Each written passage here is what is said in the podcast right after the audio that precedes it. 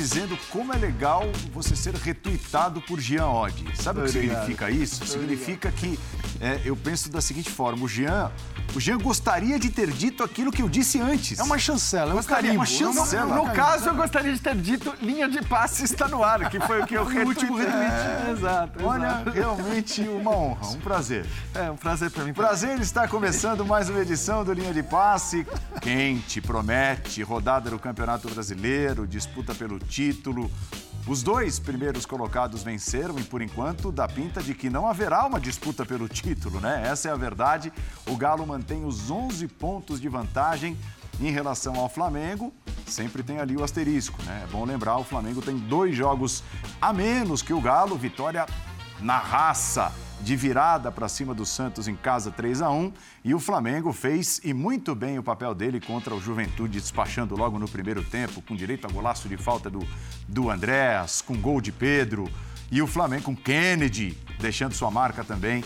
E o Flamengo somando mais 3 pontos. Fica mais para o final do Linha de Passe essa conversa sobre os dois primeiros. Nós iniciamos com o Corinthians, que venceu o Fluminense por 1-0. Vitória suada, gol do promissor GP, o Gabriel Pereira. E o segundo assunto do programa hoje será a quarta-feira fervente do São Paulo, né? Que dispensou o Crespo. Ah, não, comum acordo. Nunca na história desse cometer esse equívoco. Tanto comum acordo.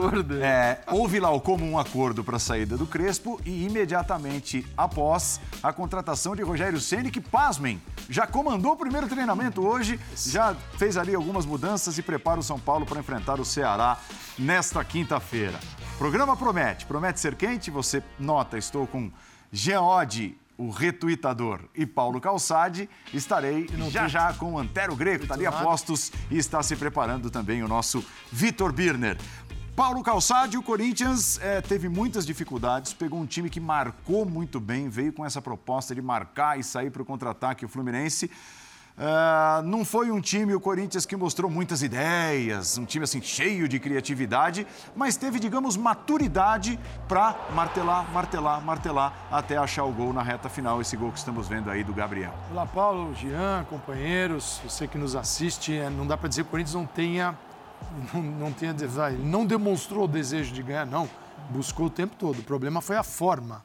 E aí tem a interferência do Fluminense no jogo do Corinthians. São duas coisas. É um jogo do Corinthians que ainda não se aprofundou na evolução, então e o jogo do Fluminense veio para barrar isso.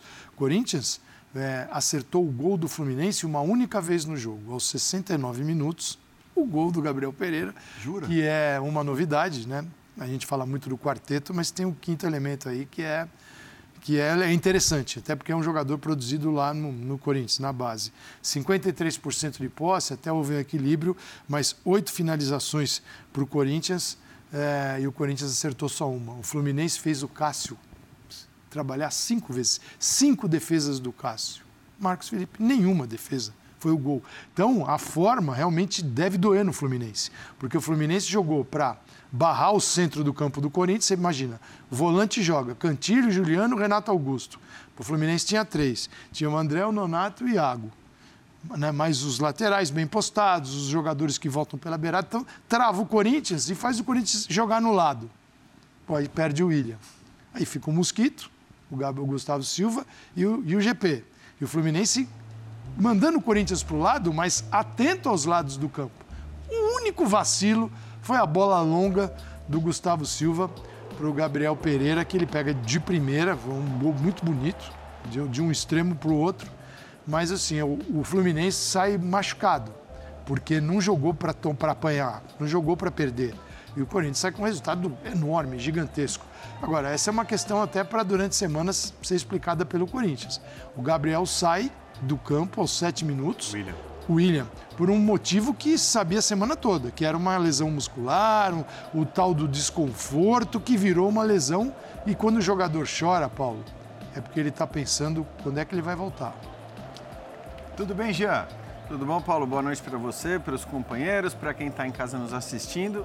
Eu acho que o Calçade resumiu bem, né? O Fluminense não jogou para perder, o Fluminense foi até mais perigoso que o Corinthians, sobretudo no primeiro tempo, né? Jogando ali nos contra-ataques, aproveitando do espaço que deixava o Corinthians.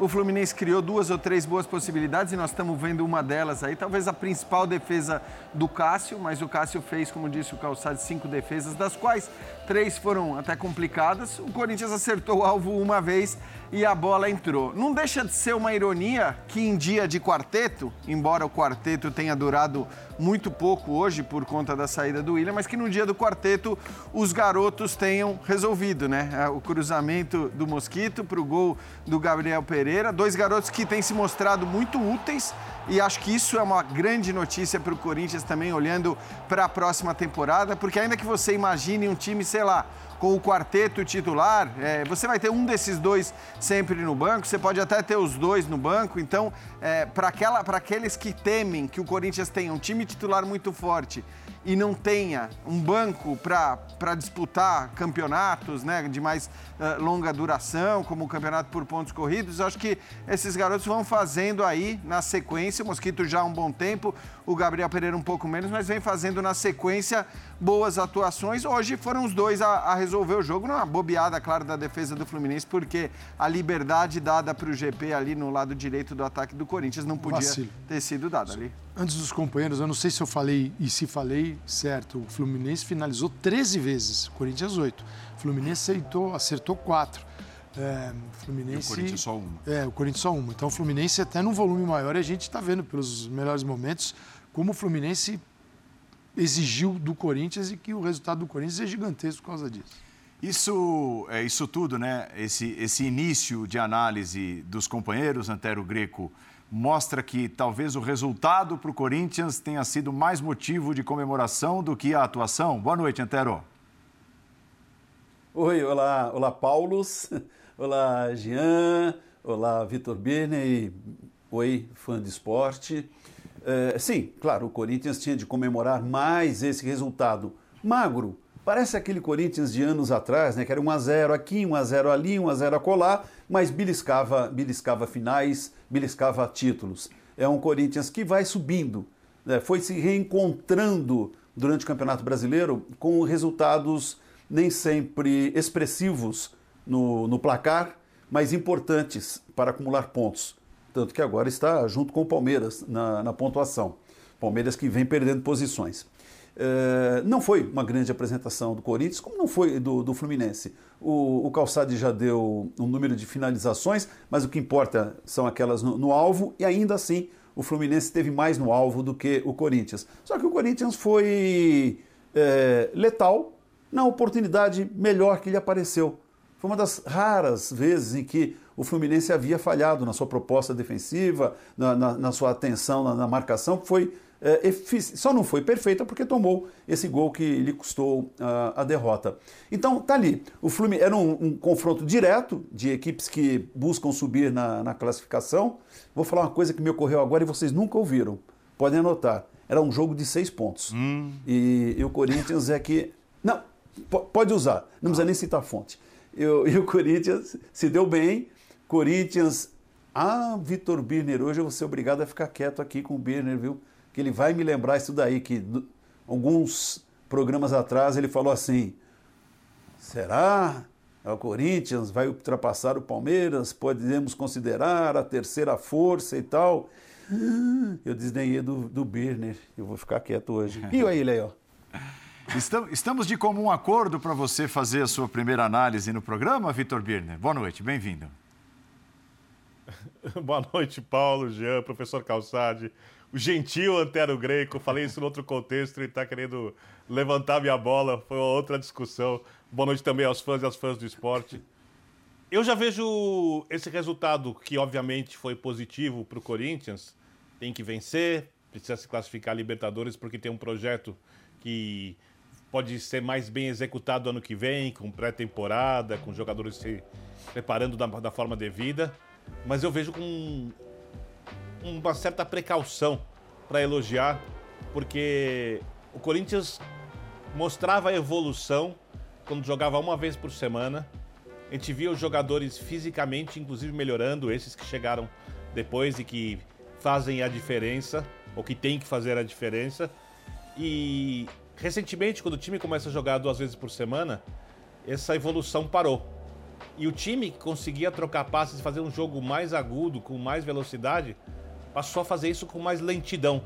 Perfeito. Eu desconfio, é só uma desconfiança, que pode estar completamente equivocada, que o calendário pode começar a pesar de fato para essa evolução do Corinthians nesse ano.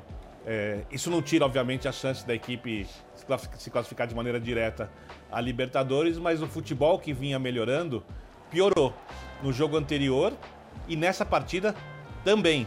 Um jogador que já não atuou e que tinha problemas físicos se machucou com 7 minutos. O Juliano, que conseguiu se preparar mais rapidamente, hoje também não fez uma grande partida. Aliás, as últimas 2 partidas dele foram abaixo das anteriores. Ele vinha sendo o principal destaque do Corinthians. O Renato Augusto ainda não está em forma. É óbvio que se a bola cair no pé dele, alguma coisa especial pode acontecer com o espaço, mas ele ainda não está em forma. E o Roger Guedes, por isso, teve menos chances ou recebeu a bola número menor de vezes em condições de criar o lance, seja na individualidade ou de finalizar.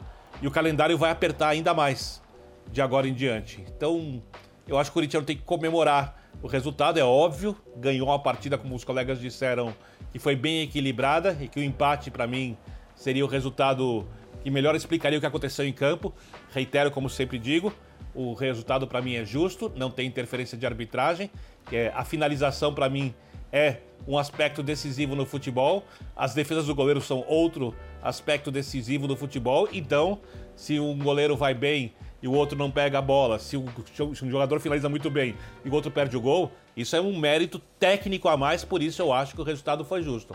Mas quando a gente viu o desempenho do Corinthians, a gente sabe que já foi melhor recentemente e que a tendência era de melhora, parece que deu uma estagnada. A gente só vai saber nas próximas rodadas se isso aconteceu nesses 2 jogos ou se realmente o calendário está pesando. O Corinthians estava trabalhando lentamente contra o Bahia, até ter a superioridade numérica e virar o jogo, estava perdendo por 1-0 e criando poucas oportunidades. Foi muito lento contra o Sport, mas assim, abaixo da lentidão, né? E hoje, em alguns momentos, concordo com o Vitor Birner, parecia também um time lento. O torcedor corintiano quer saber qual a solução para isso. Tem aqui, por exemplo, o Lipe. Tem até um bonezinho do Corinthians no avatar e tudo. Esse já perdeu a paciência com o Silvinho. Acha que o Silvinho já conseguiu chegar no máximo que poderia entregar ao time do Corinthians. O Birner já vai por um outro aspecto, que seria o aspecto físico. Eu concordo com o Birner. Esse é um fato que não dá para você negar. O Corinthians vem trabalhando com semanas livres. O Corinthians, em 12 dias, fez 4 jogos.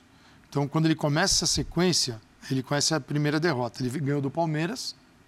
Aí ele começa a jogar, né, assim, 2 vezes por semana. Então, ele realmente tem isso. Até o jogo contra o Bragantino, o time parecia ter uma outra rotação, né? Eu não posso olhar para o Renato Augusto, para o Juliano, Roger Guedes e o William agora, que vai ficar fora de combate, e considerar que eles estão no mesmo nível físico dos demais.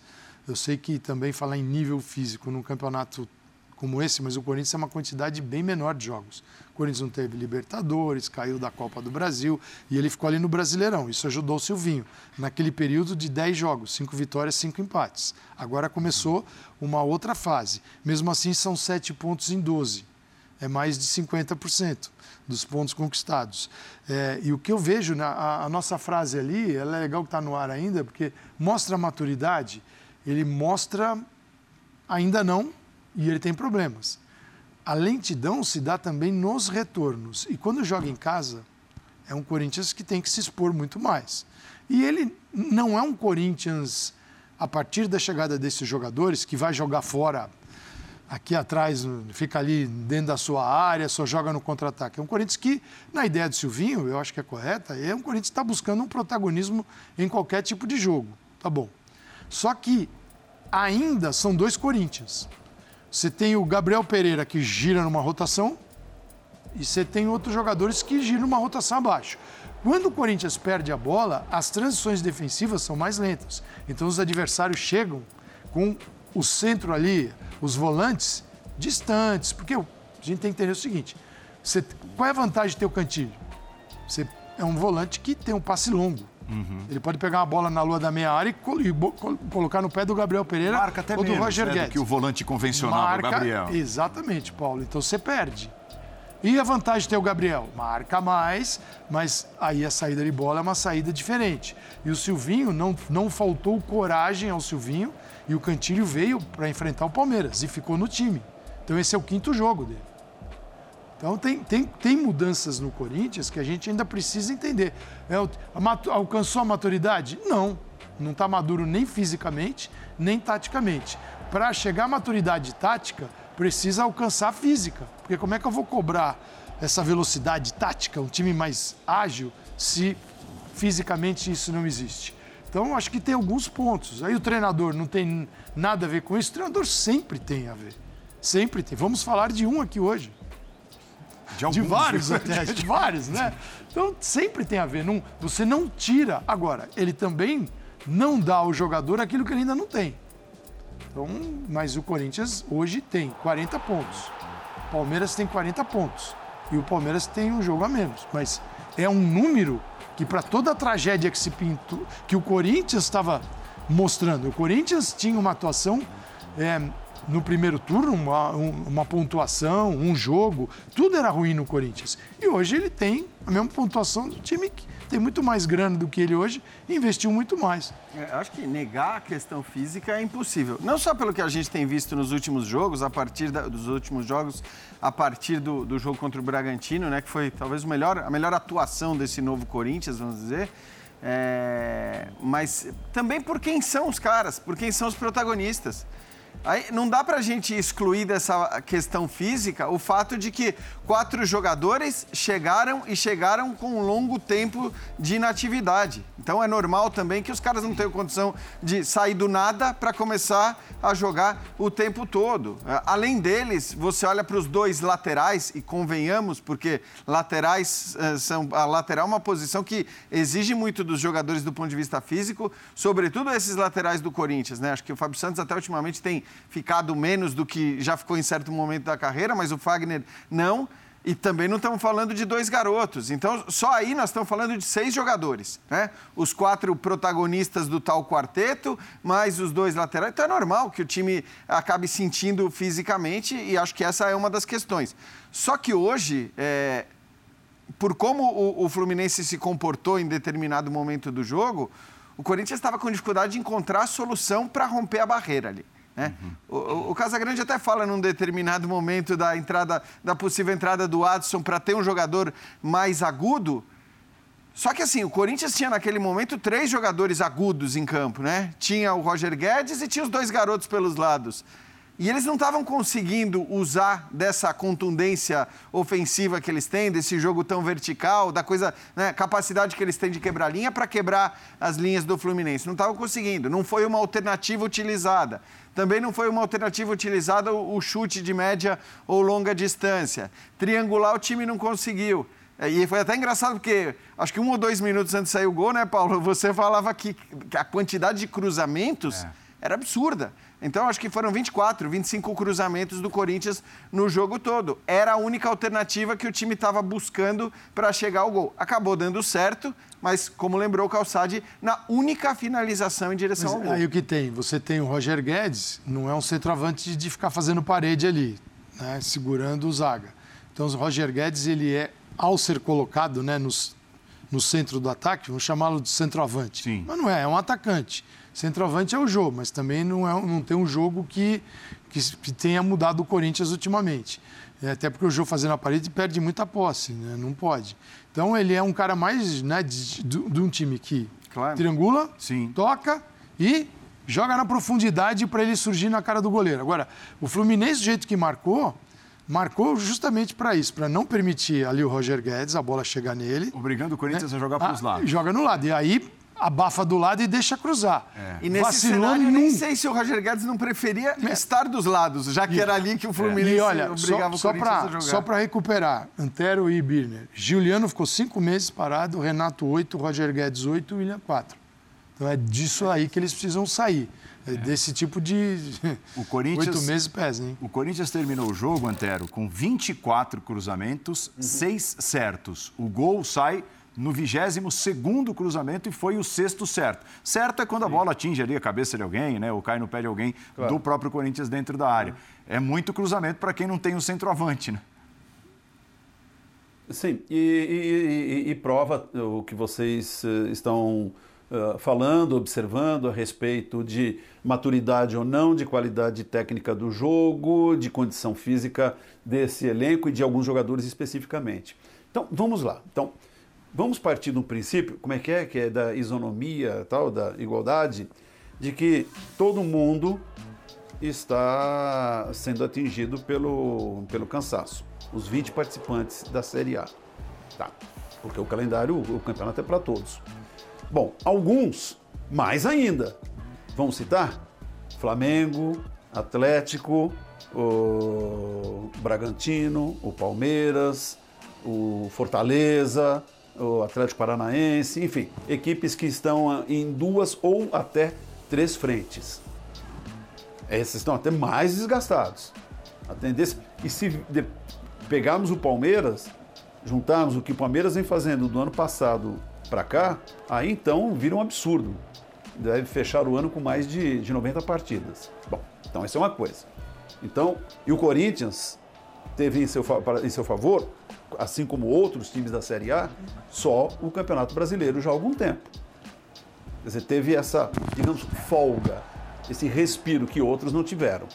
Agora, se o elenco começa a acusar o cansaço, aí tem, além do aspecto que o Calçade já levantou, de jogadores que estavam parados há bastante tempo, e o Jean emendou algo que eu queria falar e completo aqui, e tenho falado há algum tempo. O Corinthians tem um time com média de idade agora alta, nos seus principais jogadores. Era importante, era imprescindível contratar para sair do sufoco, a gente vê que está dando certo, Corinthians caminhando muito bem para participar da Libertadores no ano que vem, só que já tem de se preocupar com a formação do próximo elenco. Eu falava isso aqui um tempo atrás, tem jogadores de qualidade, mas já muito rodados, a defesa sobretudo. Tem ainda o Gil, além do que nós já falamos, do Fagner e do Fábio Santos, no meio também, desses que vieram, tem ainda o Jô. Então, é natural que vão sentir mais e também aqueles que entraram agora e não estão tão bem preparados. Então, o Corinthians vai sentir isso daqui até o final do ano, mas tem de ficar já de olho, e é importante, no ano que vem. Tem alguns jovens, verdade, mas é bom procurar algumas peças específicas para a eventual substituição dos mais velhos do elenco. É, e tanto é que, assim, até quem nos ajuda aqui é o nosso Biratã Leal, viu, Vitor Birner? É, hoje, o time titular do Corinthians tinha média de 30 anos, 30,2, sendo exato. Tá vendo? Fluminense, 26,8. Opa! São quase 4 anos de diferença. No final das contas, a diferença fica grande, né, Birner? Sim. E o fato dos jogadores não terem se preparado para a temporada... Alguns desses jogadores mais velhos, isso pesa demais. Eu fico aqui pensando, enquanto vocês discutiam, se o Silvinho, por exemplo, eu acredito que quem cuida da preparação física do Corinthians tinha alguma ideia que o William não estava em plenas condições. Mas eu fico perguntando se o Silvinho, da pressão que ele tem, porque ele é quem está na mira do torcedor, tá? Vamos ser bem claros. Muita gente não gosta do Silvinho, acho que o Silvinho não está à altura do elenco do Corinthians. Eu não sei se ele está ou não está, eu sei que ele precisa de tempo para mostrar isso. É um técnico novo, né? Começando agora a sua carreira de treinador, então eu seria antiético se eu dissesse que não tem condições e eu seria precipitado se eu dissesse que tem condições. Então eu sou obrigado a esperar para ver. E tem muito corintiano, aí eles não tem nenhuma espécie de compromisso com... o que diz, ou com a obrigação de ser técnico na hora de avaliar, é um torcedor, então eu entendo isso, acha que o Silvinho não serve. O Silvinho, nesse momento, ele tem o direito de, em algum jogo, deixar um desses jogadores do quarteto no banco? Vamos supor que ele faça isso, vamos supor que ele entre... Vamos supor que tivesse entrado hoje com outro atleta ali pelo lado, com o William no banco de reservas por receio e o Corinthians não ganha o jogo. Como fica a situação do Silvinho? Como fica a preparação da equipe? Como que vão olhar para o Silvinho? Então eu vejo ele muito pressionado, por incrível que pareça, apesar da equipe estar subindo na tabela de classificação, exatamente pela obrigação de colocar esses jogadores. E, na verdade, essa obrigação não deveria existir. Ela tem que existir na medida em que os jogadores possam entrar em campo e isso seja útil à equipe, que eles ganhem ritmo, a equipe ganhe qualidade e que isso, no final das contas, quando a gente for resumir o que aconteceu na temporada, tenha sido alguma coisa eficaz para o Corinthians, porque ainda importa, acima do treinador e dos jogadores, a camisa, o clube, a torcida, a instituição. E eu vejo o Silvinho, nesse momento, com muita dificuldade, se for necessário, de tirar um desses jogadores, com a possibilidade, obviamente, de perda técnica, porque isso vai acontecer, e de, talvez, com um resultado não positivo, ficar numa situação muito complicada no Corinthians. Então, eu acho que essa pressão, digamos que agora ela não é muito útil em cima do treinador, Paulo. É, mas aí beira a irresponsabilidade. É, envolvendo uma questão clínica, né, Jean? A estrutura que o Corinthians tem à disposição. Dá para o William fazer um exame de manhã, à tarde, à noite, medir a evolução da lesão, se tem lesão, se não tem lesão. Dá para tudo isso. Tem lá a equipe de fisiologia, de preparação física, toda a comissão técnica. Aí o cara entra em campo e em 7 minutos sente a velha lesão. Mas deve ter recebido o aval para escalar, né? Claro. Sim, sem dúvida. Sem dúvida.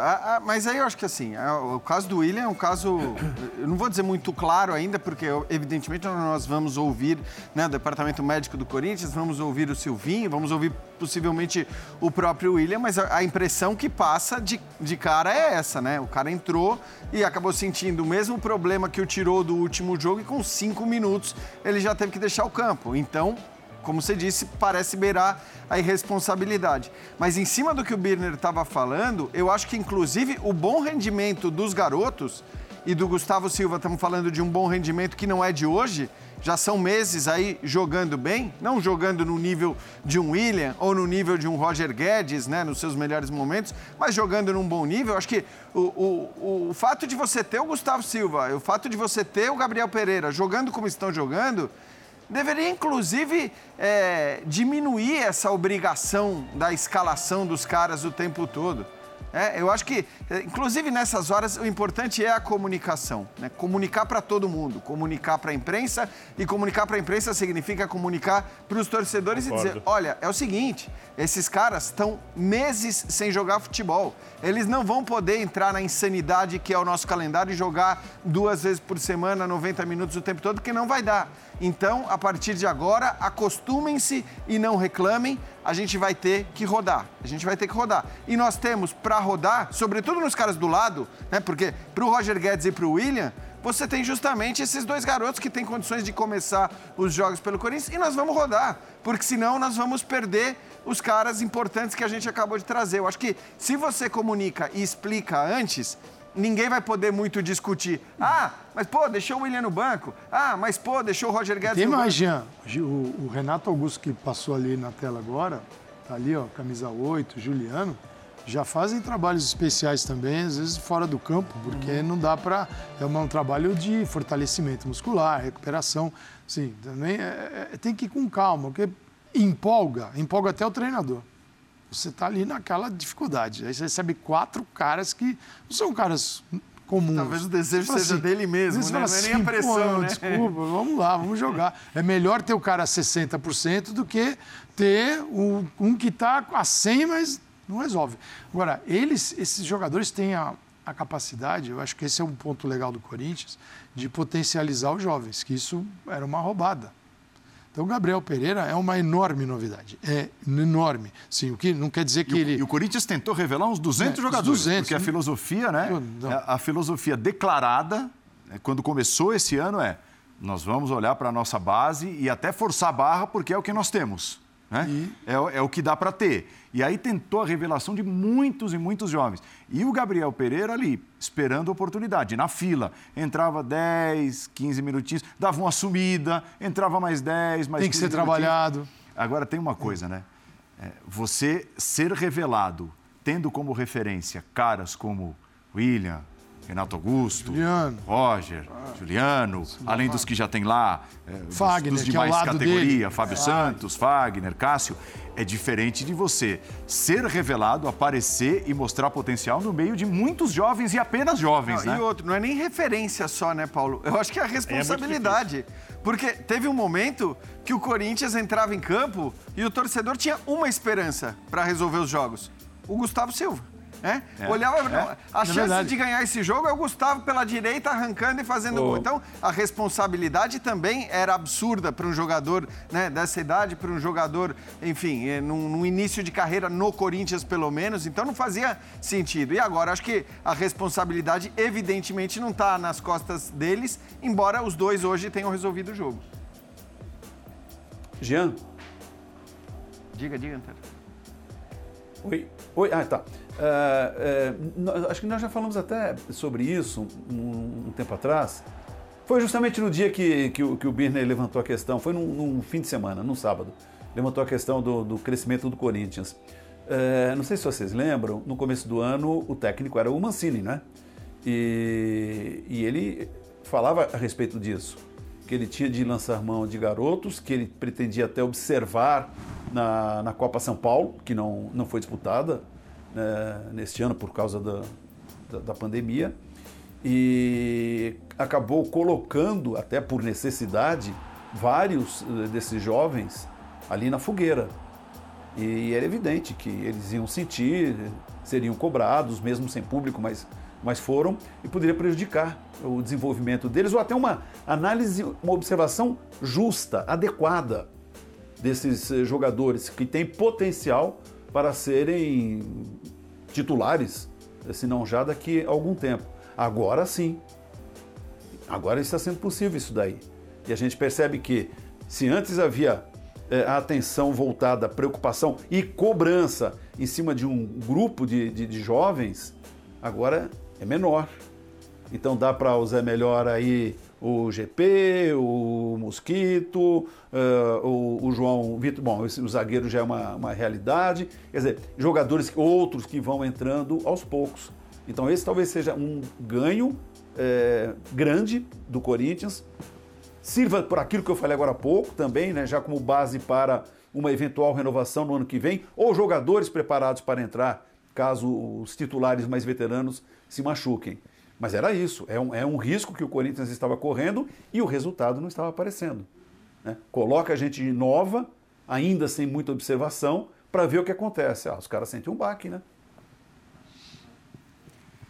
Nós temos uma imagem, até o pessoal falou bastante nas redes sociais sobre ela, uma entrada do Fábio Santos, uma solada do Fábio Santos no começo do jogo, aos 6 minutos. Teve gente que achou que era chegada de expulsão ali, Em tempo, essa imagem é nossa, né? É de um cinegrafista aqui dos canais ESPN. Eita. E não imagem oficial da transmissão. Ou seja, não dá para ter a imagem por um outro ângulo. A dúvida ali é a seguinte, se ele enfia as travas no peito ou na barriga, ou se ele apenas toca a bola e tem a gravidade do contato. Eu acho que distância parece algo que atingiu. Mas eu acho que talvez muita gente esteja discutindo isso porque houve um lance recente. O Wesley, né? Acho que foi o Wesley que foi expulso no jogo contra o Bahia, mas é um lance diferente. Porque o Wesley, ele vem com o pé levantado em direção ao peito do jogador do Bahia. Nesse caso, para mim, ele está...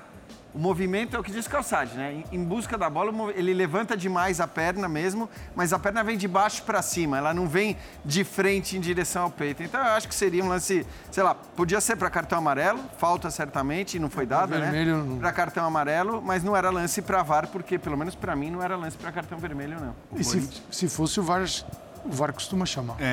Isso. O Corinthians vai enfrentar o São Paulo, o próximo jogo do Corinthians é segunda-feira que vem contra o São Paulo, pré-linha de passe, né?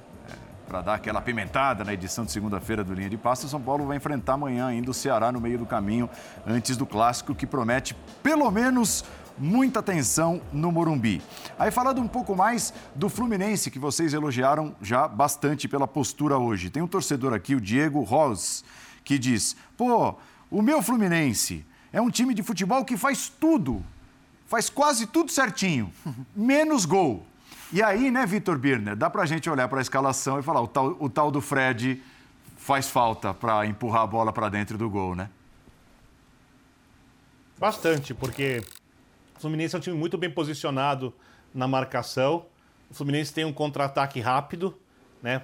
Teve, por exemplo, uma baita chance no contra-ataque. Por exemplo, o gol desperdiçado pelo Fluminense, pelo Caio Paulista, salvo engano, é um gol mais difícil do que o gol feito pelo GP do Corinthians. Sim. Ambos no mesmo lugar. O GP não deixou a bola cair, conseguiu finalizar de primeira. O Caio teve espaço para dominar a bola no contra-ataque. Olhou o goleiro, chutou em cima do Cássio. Isso faz uma enorme diferença. A gente está falando da questão técnica. Se a bola cai nos pés do Fred, a chance de acerto é muito maior. E aí não dá para olhar para o treinador. Também a gente tem que entender que se o Fluminense tem essa equipe que marca bem, é mérito desses jogadores que estão em campo. É um time operário. Quando a gente usa esse termo, e do jeito positivo, tá? Não é uma crítica, não. Bem pelo contrário. É um time operário, o time do Fluminense. É um time esforçado, um time que cumpre taticamente, um time que não tem corpo mole, é um time guerreiro. E falta ali mais técnica, mais refinamento no trato da bola para criar mais chances de gol, para finalizar melhor, para transformar esse bom trabalho coletivo em resultados. Aí é a questão da individualidade, tem a ver com o orçamento do clube, o quanto o clube pode gastar. Eu acho que dentro do que o Fluminense podia ter para elenco nessa temporada, a direção faz um bom trabalho. Eu sei que o torcedor quer mais, quer títulos. Tem o Flamengo, por exemplo, como principal adversário na mesma cidade, num patamar muito diferente, mas eu acho que dentro da realidade do Fluminense, a equipe faz um bom campeonato e joga o futebol que dá até para elogiar, de acordo com as possibilidades reais. O ataque é o 13º. 13º ataque do brasileiro. É que... Realmente não é um ataque que faz muitos gols, não. Então, é que no Brasil, é engraçado, a gente vive uma coisa que eu acho que é até meio paradoxal em relação ao que nós temos de qualidade nos treinadores e tudo mais, porque parece que tudo é o técnico, né? Então tudo é uma questão tática. O time não ganha, é questão tática, o time vence, é o técnico, é um gênio E muitas vezes não é assim. Acho que o Fluminense é um caso bem... O Fluminense é um caso... escancarado, né? Escancarado. De que não é assim. E o jogo de hoje, acho que mais ainda, né, Paulo? O jogo de hoje mais ainda, porque o Fluminense se defendeu muito bem, tanto que o Corinthians conseguiu finalizar uma bola no gol. O Fluminense contra-atacou muito bem, especialmente no primeiro tempo, aproveitava o espaço deixado pelo Corinthians para contra-atacar em velocidade e assim perdeu pelo menos 2 ou 3 boas oportunidades que o Cássio acabou defendendo. E até nesses minutos finais que a gente está vendo aí, eu ia falar disso aí. O Fluminense conseguiu triangular, conseguiu trabalhar as jogadas, essa daí salva pelo Fábio Santos, né, em cima da hora ali. Então, foi um time que mostrou, do ponto de vista tático e de organização, no jogo de hoje, todas as qualidades. Mas não tem jeito, assim, aqui muitas vezes você acaba sempre olhando para o técnico, porque não tem padrão, porque não tem isso, porque não tem aquilo, e nem sempre a questão é tática, né? A questão, hoje, por exemplo, acho que do ponto de vista tático, o Fluminense foi praticamente impecável. Sabe, assim, tava olhando aqui, é engraçado nessa, muito louco, tem 3 times, apenas 3 equipes na Série A, tem um saldo que você fala, pô, isso aqui é um saldo de gols. Não é um saldinho, é um saldo. É, a conta bancária é do Jean, não é assim, qualquer conta. Por exemplo, o Jean. Sim, né? O Flamengo tem 25 gols. A do Fluminense é o meu saldo. Nem imagino que vou chegar lá um dia. Tá cheio de exemplo, Antero. O Jean também conhecido como Flamengo. O Atlético Mineiro, que é o líder, tem um saldo de 24 gols. Saldo, marcou 41, sofreu 17. O Flamengo, de 25, marcou 46, melhor ataque do campeonato, levou 21. Aí o Fortaleza, que é o terceiro, o saldo é de 4 gols. O Bragantino já tem um saldo melhor, de 40 para 29, você tem 11. Saiu daí, meu, esqueça, porque é assim... Elas por elas. Aí o Palmeiras, 37 a 32. Palmeiras, o problema... 5. O time que só se defende, meu, tá levando gol que né, nunca levou tanto. O Fluminense tem 24 a 27. E aí, Atlético Paranaense 32, dali para baixo, então aí começam os negativos, né? Porque é a turma que tá na parte de baixo. Só 3 tem saldo mesmo para valer. O resto, meu. Um saldo. Reflexo do Brasil. Exatamente. Todo mundo com saldo, né? É. É o Campeonato Brasileiro com déficit. Inflação, amigo. Linha de passe, a nossa hashtag para você seguir participando. A gente fala agora do dia quentíssimo que teve o São Paulo. Mesmo sem o time entrar em campo, São Paulo enfrenta amanhã o Ceará. É um jogo carregado de bastante expectativa também. Tem linha de passe para falar da seleção brasileira, do clássico sul-americano, Brasil e Uruguai. E, evidentemente, passando também por este jogo, que agora, né, mais esperado do que anteriormente está, com toda certeza. O Crespo, em comum acordo, tá? Não foi dispensado. O Crespo foi dispensado em comum acordo e o Rogério Ceni rapidinho foi anunciado e já deu treino. Em comum acordo também. Em comum acordo. É. Sabe o que eu fico pensando, Paulo? Quanto custa de surpresa em comum acordo? Claro. Porque, de repente, para ser comum acordo... Porque, convenhamos, hoje é uma vantagem para o clube dizer e assinar que foi comum acordo. Então... De repente, para ser em comum acordo... Cala a boca. Você cobra uma coisinha além da cláusula de rescisão, né? Seria até justo, eu acho. Se pagar o que já deve, já é um comum acordo. Exatamente. É, o acordo já está ótimo. Já está ótimo. Ó, a gente inicia... Ó, aí são dois aspectos, né? São dois fatores dos mais importantes envolvendo o que foi a quarta-feira e o presente / futuro do São Paulo. O cara que sai e da forma como sai, né? Como saiu o Crespo... E quem chega? O Rogério Ceni. Então a gente começa por aquele que saiu. E de que maneira? Trazendo de volta a linha de passe na lata. Eu vou pedir a avaliação dos comentaristas para o trabalho do Hernan Crespo, atribuindo notas. Começando por você, Jean. Vamos lá. Que nota você dá para o trabalho do Hernan Crespo nesses meses à frente do São Paulo? Na lata, sem explicação. Depois a gente explica. Isso. 6. Vitor Birner. 6,5. 6,5. Parecido. Antero. 6, conforme me pediu o nosso Dimas. 6. Paulo Calçade. 4. Opa. Volou. Aí fugiu um pouco. Fugiu da média. Aí foi 4. Severo. E eu dei 5,5. Justificando o meu 5,5, tá?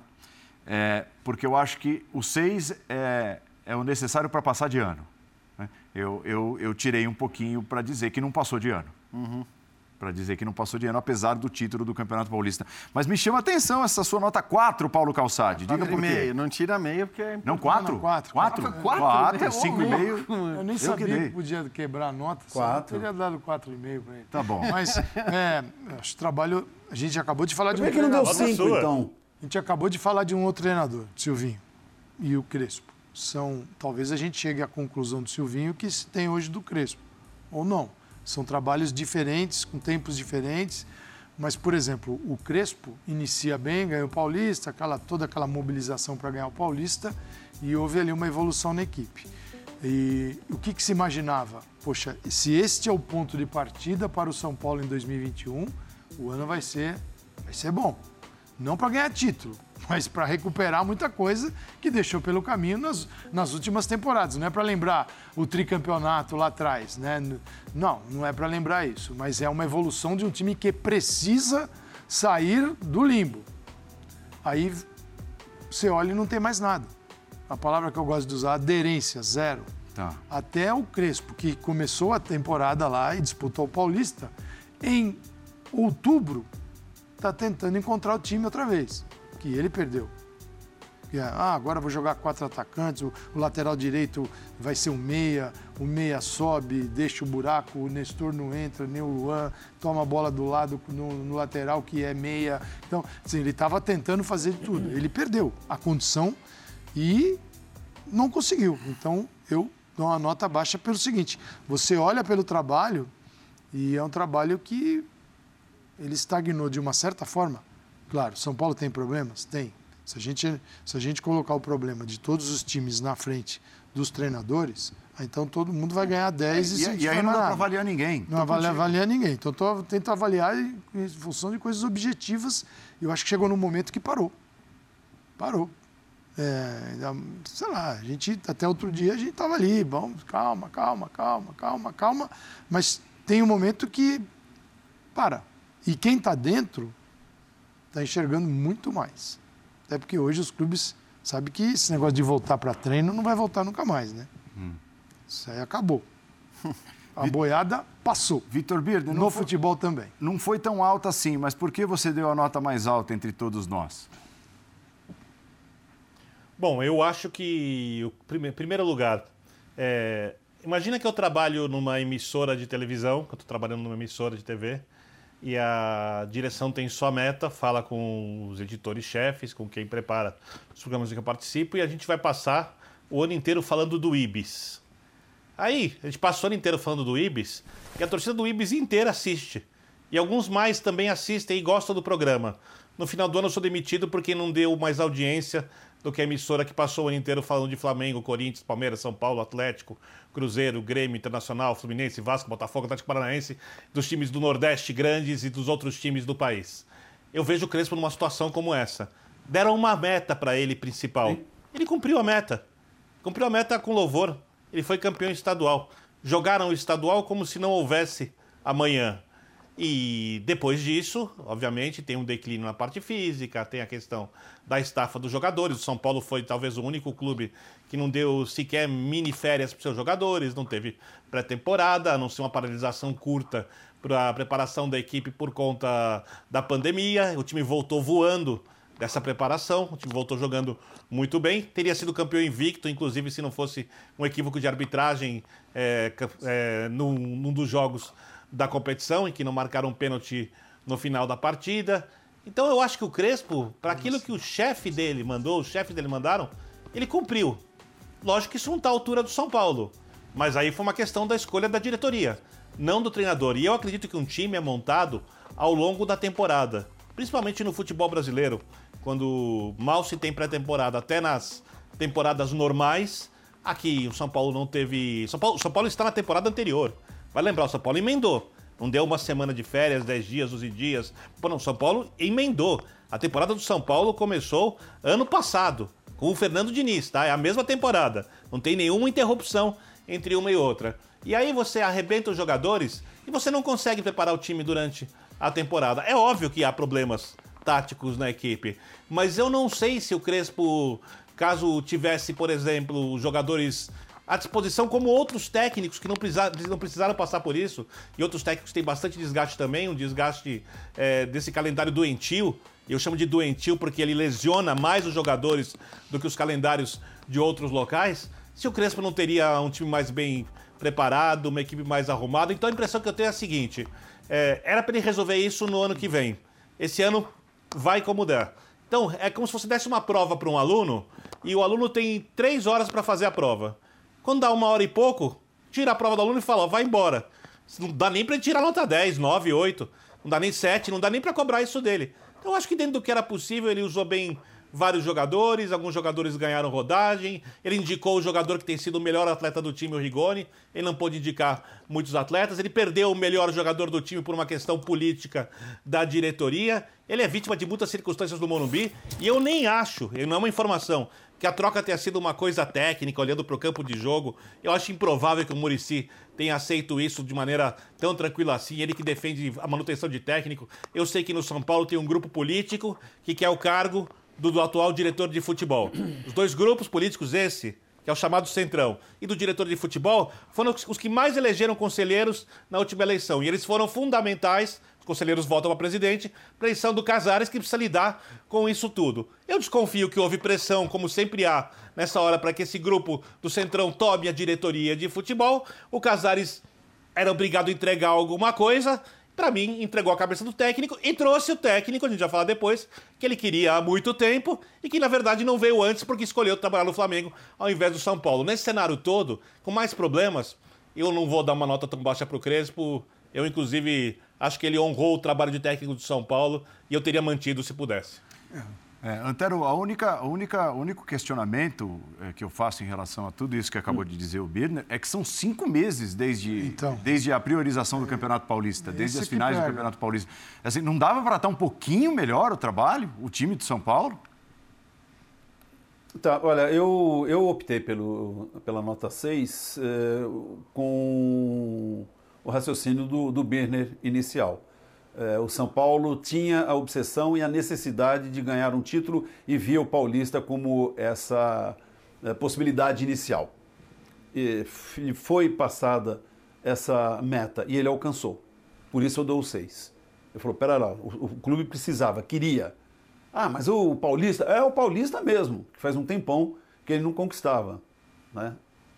Dentre outros títulos, mas o Paulista há muito tempo que não vinha. Então ele conseguiu. A questão do São Paulo ter dado prioridade, jogou com tudo, etc e tal, mas também vamos lembrar de uma coisa, que o São Paulo, é que não tem aqui, agora é difícil, se eu virar vai ficar feia a imagem. O São Paulo foi eliminado no fim do ano, se não me engano, na Copa do Brasil e tal. É, aquilo que nós falamos do Corinthians, que faz tempo que está com... Dia 30 de dezembro. Isso, não foi? Então, aí ele ficou com o restante do brasileiro e depois o paulista. Outros, Flamengo, Palmeiras, o Grêmio, o Santos, vinham com pauleira. Foram decidir Libertadores, foram decidir Copa do Brasil. Ok, todo mundo está arrebentado, São Paulo também. Então, dá para colocar, sabe, não é tanto assim. Outros também emendaram. Talvez o Flamengo dê um pouquinho de folga para algum... Mas ninguém estava arrebentado em maio, Antero. Só o São Paulo. Olha, assim, Birner... Essa é a questão. Mais ou menos. A construção do time ao longo da temporada, é isso que eu falo. Não estou dizendo agora, estou dizendo o que aconteceu de maio para cá, como o treinador pôde trabalhar. Teve muito... Olha, mas eu quero dizer o seguinte, outros foram desgastados. A questão é que tem mais coisa no São Paulo, e você abordou, Birner, é que a gente sempre fala, enfatiza isso demais, né? O São Paulo foi o único que não parou e tal. Outros não pararam também. Mas ok, vamos lá. Eu pergunto e faço essa pergunta mais uma vez. Fiz num programa desses aqui, eu falei, dei uma lista de nomes. O São Paulo teve, vamos lá, Rogério Ceni, que está voltando, Altuori, Ricardo Gomes, Balsa, o Osório, quem mais? Carpegiani, teve Emerson Leão, Ney Franco, o Jardine, Doriva. Fora o Milton, quando toda hora era chamado, Doriva, o Dorival Júnior, um monte de técnicos.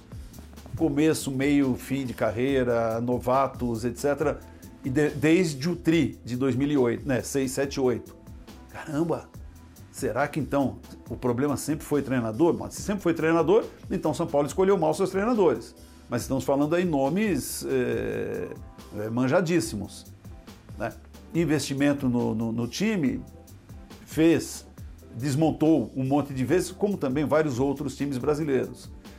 Para mim, gente, o problema do São Paulo é mais profundo e o Birner de novo tocou nesse assunto.